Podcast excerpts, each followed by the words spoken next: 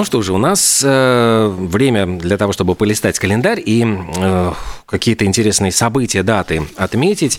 Сегодня 14 ноября, и в 1000, далеком 1851 году был опубликован роман Германа Мелвилла «Моби Дик».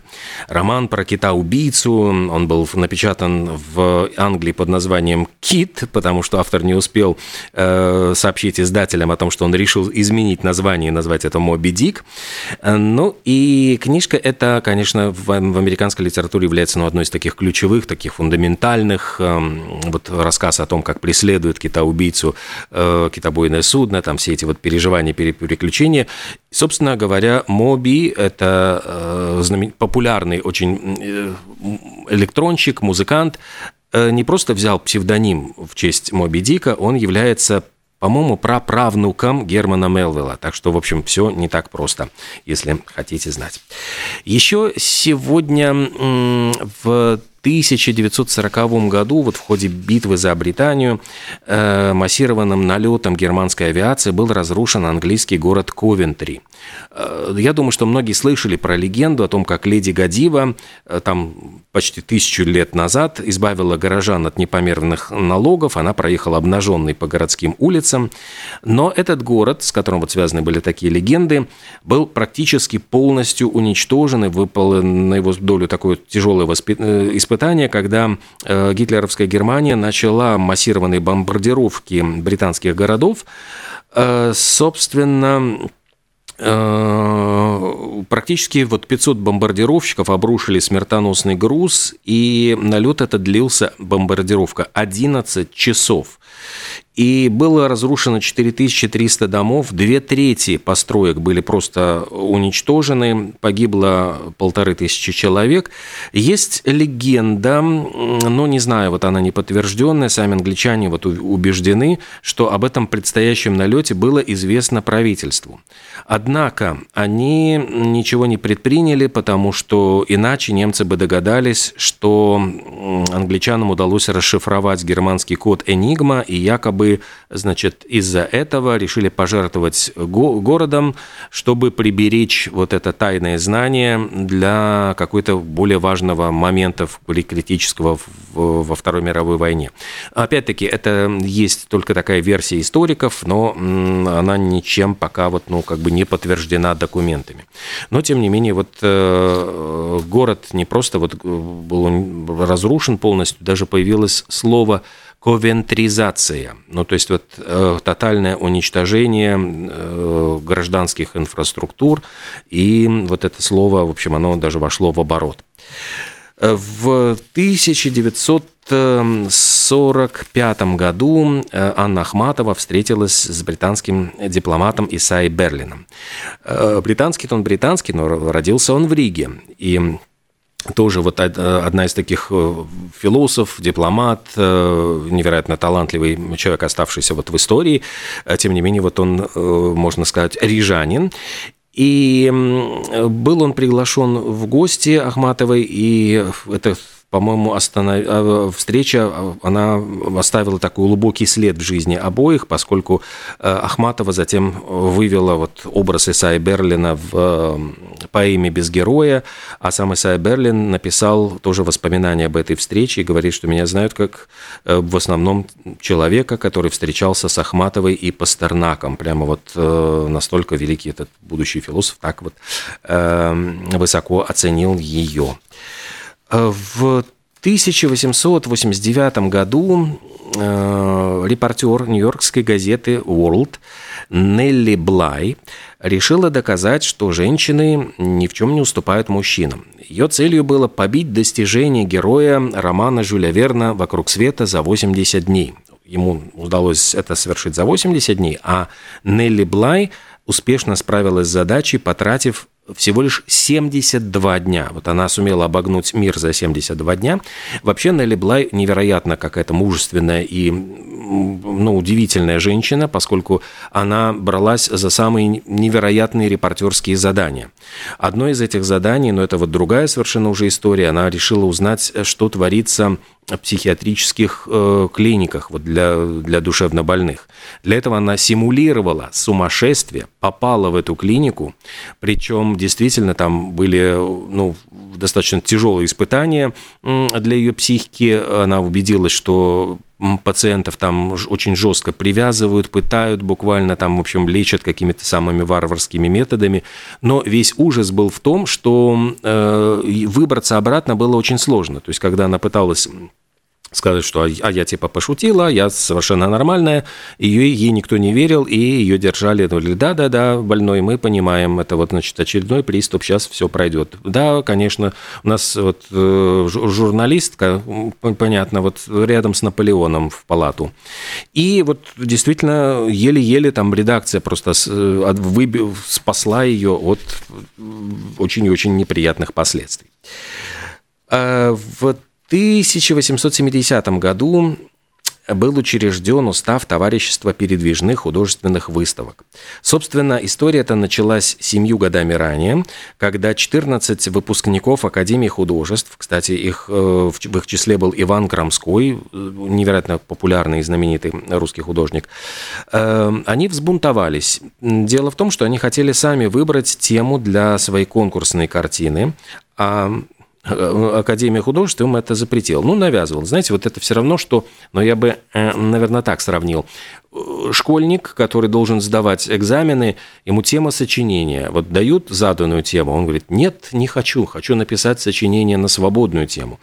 Ну, и вот эти все выпускники Академии, они решили организовать артель художников. Вот это было практически первое тогда вот в России художественное объединение, и они пытались э, создать такое вот сообщество художественное, такую богемную э, богемное товарищество. В какой-то момент э, какие-то начались споры между ними, но, тем не менее, им удалось вот утвердить осенью вот как раз 1870 года, и даже министр внутренних дел был вынужден удовлетворить их требования для того, чтобы э, устав товарищества был закреплен. Э, среди вот, тех художников, которые вошли в это товарищество, были э, и упомянутый мною Иван Крамской, также Алексей Саврасов, Иван Шишкин, Николай Ге, тот самый, да, Петр I допрашивает своего сына, знаменитая картина, Василий Перов, Иван Мясоедов. То есть это, в принципе, вот вся вот гордость вот, русской художественной школы, и, в принципе, они как раз-таки вот это общество передвижников, которые стали, э, открыли первую выставку, как раз-таки там и были представлены вот эти картины. Петр I допрашивает царевича Алексея Ге, «Грачи прилетели» Саврасова, «Охотники на привале» Перова, ну, все вот картины, которые стали ныне классикой. И вот эта выставка, она ездила по России, там побывала в Москве, Киеве, Харькове, и посмотрели ее Э, более 30 тысяч человек. То есть вот все началось вот именно с этого дня. Э, что еще случилось такого интересного и любопытного? Э, в мире музыки. Вот в 1996 году Майкл Джексон женился. Женился он на Дебби Роу. Это произошло все в Сиднее, в Австрии, э, в Австралии. И как раз-таки пара познакомилась, когда Майклу Джексону диагностировали вот это его заболевания со осветлением кожи. Она работала ассистентом дерматолога, и, э, собственно, были они женаты довольно короткое время. Они развелись в 99 году. При этом э, Дебби Роу была вынуждена передать Майклу Джексону право полной опеки над детьми, в результате чего она получила компенсацию в размере 8 миллионов долларов. Э, говоря вот про всевозможные еще скандалы, Rolling Stones в 2004 году э, подали иск против своей, в общем-то, ну, можно сказать, альма-матер, звукозаписывающей компании Дека, на которой они начинали весь свой путь. Э, дело в том, что э, компания ДК решила выпустить сборник 40 э, Leaks, который был, в общем-то, выпущен в 2002 году. И это был сборник ну, лучших песен Rolling Stones, который охватывал их раннюю карьеру. Они посчитали, что им недовыплатили какие-то гонорары за этот сборник, и, в общем, судились, судились, но в конце концов суд сказал, что все им выплатили, хватит, вы и так уже много зарабатываете, и Rolling Stones остались ни с чем. Ну, ни с чем, ну, с, с миллионами, со своими, но, тем не менее, вот не смогли отсудить от этой студии Дека еще какие-то дополнительные блага. В этот день, в 1980 году, Э, на киноэкраны Америки вышел фильм Мартина Скорцезе. Фильм назывался «Бешеный бык», и э, главного героя, это, в принципе, был, по-моему, ну, такой э, реальный образ боксера, история боксера, сыграл Роберт Де Ниро. Фильм принес Роберту Де Ниро Оскар за лучшую мужскую роль, и Мартин Скорцезе, кстати, впервые получил номинацию на как лучший режиссер. Э, собственно, ну, «Бешеный бык» э, частично был обязан в э, своей вот, постановке успеху Рокки, поскольку, ну, вот после фильма Рокки боксерского э, заинтересовались очень темой бокса, и студия предложила снять еще один фильм о боксе. Собирались сначала снимать продолжение Рокки, но тут как бы появился отдельный сценарий, и, собственно, конечно, в то время, когда вот они снимали «Бешеного быка», э, в это время, говорят, еще четыре фильма, включая и «Рокки 2», и, по-моему, еще был «Чемпион и Матильда», и еще какой-то, ну, менее известный фильм. Все эти фильмы про боксеров снимали параллельно. И вот Мартин Скорцезе тогда придумал э, снимать его, во-первых, э, черно-белом цвете, то есть это ну, для такой реалистичности, потому что все это было основано на жизни боксера э, Джейка Ламотты, и для того, чтобы добавить такой вот реалистичности, он предложил снять его в черно-белом цвете.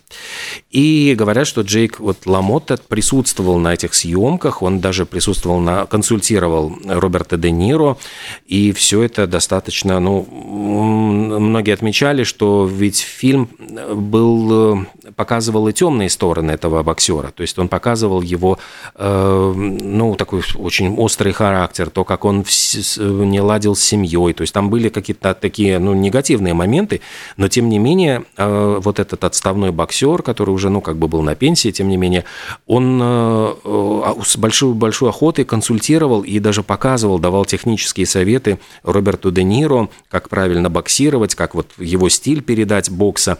И актер был невероятно очень благодарен действительно Ламоте за вот эту помощь и поддержку. Так что э, вот э, в, этом, в этом же фильме, кстати, снимался и Джо Пеши, который э, тоже один из таких любимых актеров Мартина Скорцезе и часто снимает, снимается в его фильмах.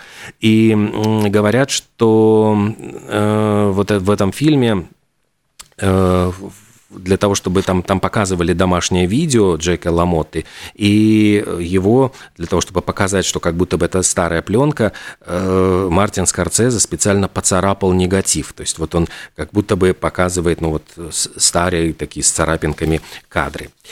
Э, еще в этот день на киноэкраны вышел, вышла еще одна картина, которая, ну, действительно, вот я думаю, что обязательно нужно о ней упомянуть. Это, в принципе, э, тем более, что практически почти юбилей, 45 лет назад, в 1977 году, э, «Легенда о Тиле». Это была первая часть фильма режиссера Александра Аллова и Владимира Наумова.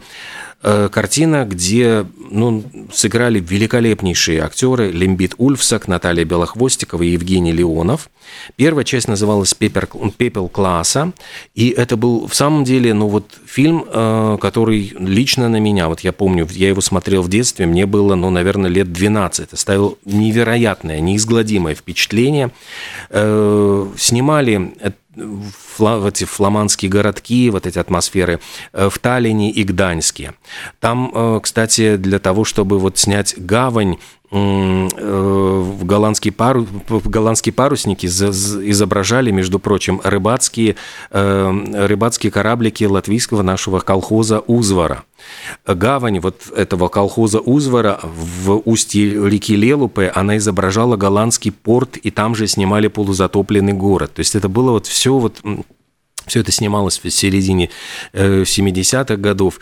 И говорят, что, конечно, вот фильм был э, очень сильным и очень таким ну, необычным для советского проката, потому что в нем было огромное количество сцен насилия, пыток, Э, там присутствовали сцены занятия проституцией, сожжение, сцена сожжения на костре. Ну и понятно, что, в общем, как-то во многих странах этот фильм долгое время не демонстрировался на телевидении, потому что, ну, прошел кинопрокат, но показать по телевизору не решались из-за обилия таких жестокостей. Не говоря уже о том, что вообще в одной из э, сцен, э, там, где э, Карл V, вот стоя в своих покоях, целует грудь обнаженной по пояс фрейлины. То есть, ну, в принципе, вот для того времени это были вообще какие-то такие эротические, очень смелые сцены. Ну и, конечно, Евгений Леонов, э, кстати, вот те полусапожки из этого фильма, он носил в фильме еще Кинзадза, Леонов сохранил их. Э, Леонов говорил о том, что эта роль была одной из его центральных вот в жизни. То есть он, в принципе, очень-очень гордился этой ролью э, Ламмы Гудзака, и, наверное, для Лембита Ульфсака эта роль Тиля, она была вот первой в его карьере, ну вот я имею в виду такой большой ролью.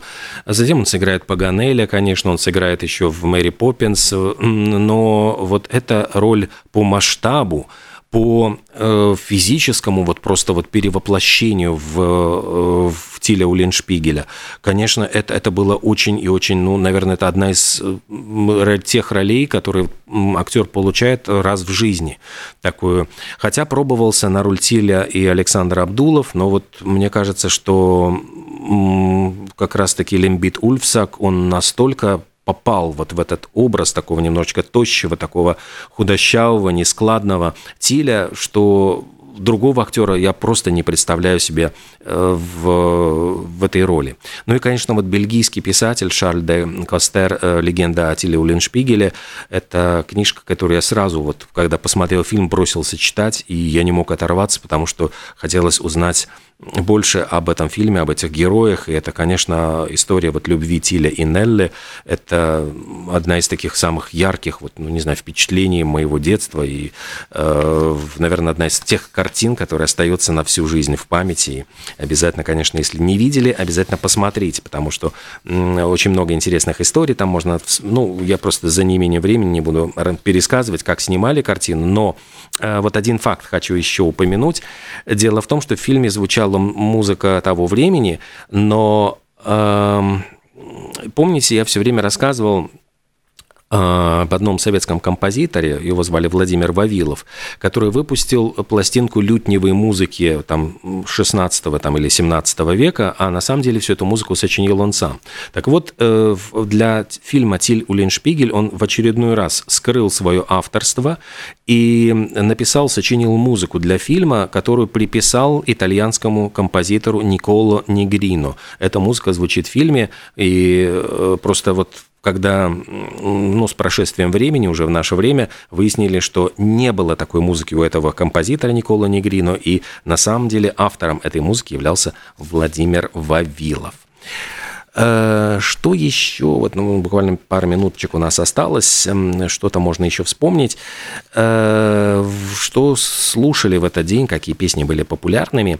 В 1981 году на первом месте в Великобритании была группа э, Police, и э, песня была Every Little Thing She Does Is, does is Magic. Это был э, хит номер один в Великобритании, хит номер три в Соединенных Штатах Америки. Э, опять-таки, вот в 1975 году э, группа Queen в Ливерпуле, выступив в театре Empire, открыла свое турне. И это было турне, которое было в поддержку их знаменитой пластинки «Ночь в опере», она это «The Opera», э, которая продлилась потом 78 дней, ну и вот самая знаменитая композиция «Богемская рапсодия», конечно, э, звучала на концертах тогда впервые. Эм, в 1960 году Рэй Чарльз был на первом месте в Соединенных Штатах Америки с песней «Georgia on my mind». Это была очень красивая такая лирическая песня «Georgia, Georgia». И э, поразительно, что вот в Америке она была... Ну, как поразительно? Понятно, что для американцев э, про штат Джорджия э, очень близко к сердцу. Британцы отнеслись к этому чуть более прохладно, и она выше 24-й строчки хит-парада не поднималась.